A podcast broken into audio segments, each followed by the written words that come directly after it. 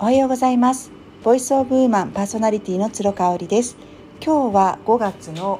23日日曜日となります。貴重な晴れ間の日曜日となります。皆様いかがお過ごしでしょうか？今日はですね、えーと、マインドワンダリングについてお話をしたいと思います。私のメルマガを読んでくださっている方は、えー、再三この言葉出てきていると思いますので、まあ、調べていただいている方もいると思うんですけれども、まあ、要はですねマインドフルネスとはまたちょっと違う心の状態になります。こう何かふわふわと心がワンダリングですね。瞑想する。えー、メディテーションの瞑想ではなくって迷い走ると書いて瞑想ですね。そういう状態をマインドワンダリングって言います。やっぱりねマインドフルネスってちょっとハードルが高いなって思うと思うんですよね。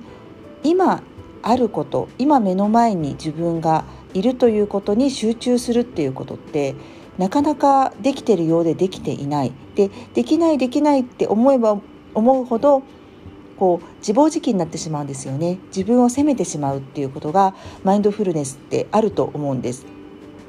まあ、実はマインドフルネスも上手下手っていうことではなくってただやっぱ継続して続けることに意味があるかなっていうふうに思っているんですがどうしても皆さんできない自分を責めてしまって挫折してしまうというパターンがね多いかなというふうに聞いております。それに比べてマインドワンダリングはもうふわふわふわふわさせていいってことなんですね。例えば人の話を聞いていて全く共感ができない興味がないなって思う時って皆さんどうされますか？こうなんか心ない心心にあらずっていう状態になると思うんですけれどもそれがまさにマインドワンダリングになります。それをね否定してしまうとこう無理にその人に同調しようと自分が頑張って聞いたりとかこう思ってもいないことをアドバイスしてしまって、まあ、あの相手を怒らせてしまうとかね。相手がこう全然納得しないアドバイスをしてしまったりっていうことがあのあったりとかするんじゃないでしょうか。そういう時はねもうマインドワンダリング心ここにあらずっていう状態をあの作るっていうのも私は一つの手なんじゃないかなっていうふうに思っています。まあ、自分が助言ができないぐらいのレベルのこととか全く興味のないことに無理に耳を傾ける必要っていうものはないっていうことなんですね。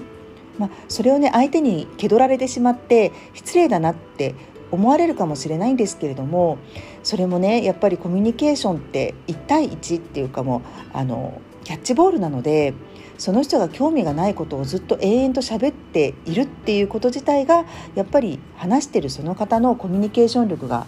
ちょっと疑われるかなっていうふうに私は考えてしまいます。なのでマインドワンダリングっていうのはそういう意味で自分に負担をかけない負荷をかけない人間関係の構築にもすごく必要になってきます。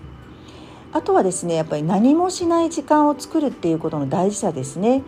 あのマインドフルネスになってしまうとどうしてもこのマインドフルな時間を作ろう作ろうって意識すると思うんですけれどもマインドワンダリングっていうのはこう朝起きてちょっとソファーでぼーっとするとかそういう時間のことですね。であ今日は何しようかなとかあ今日はなんか外がすごくあったかいな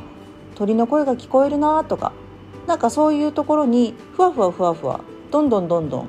あの目に見えるもの耳から入ってくるものに意識を移行していくだけでいいんですね。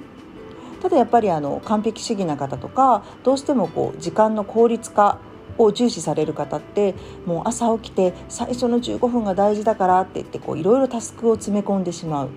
うん、やっぱりそれってこう心があの結構ねマインドがこう疲れてきてしまうっていうこともあると思うのでまあ、その時の自分の状態をスキャニングするっていう感じですかね、うん、ふわふわふわふわ心が瞑想することを自分に許す時間っていうことも大事。これまあ朝できなくてもいいと思います。お子さんが戻られる、えー、学校から戻られる時間ちょっと 10, 10分とかね5分10分でやるとか夕食の準備があの一段落して少し時間ができた5分10分とかねあの私なんかねよくやるのが好きなテレビ番組を見てて、まあ、それが終わりますよね。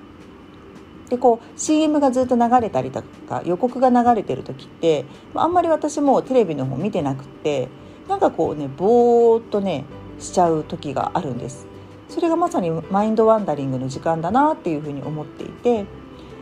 まあ、脳を休めるっていうねそういう時間なのかなっていうふうに思っています。今日はねマインドフルネスが苦手な方は是非マインドワンダリング1日に5分10分でもいいのでしてみてくださいというお話でした。はい最後まで聞いていただいてありがとうございました。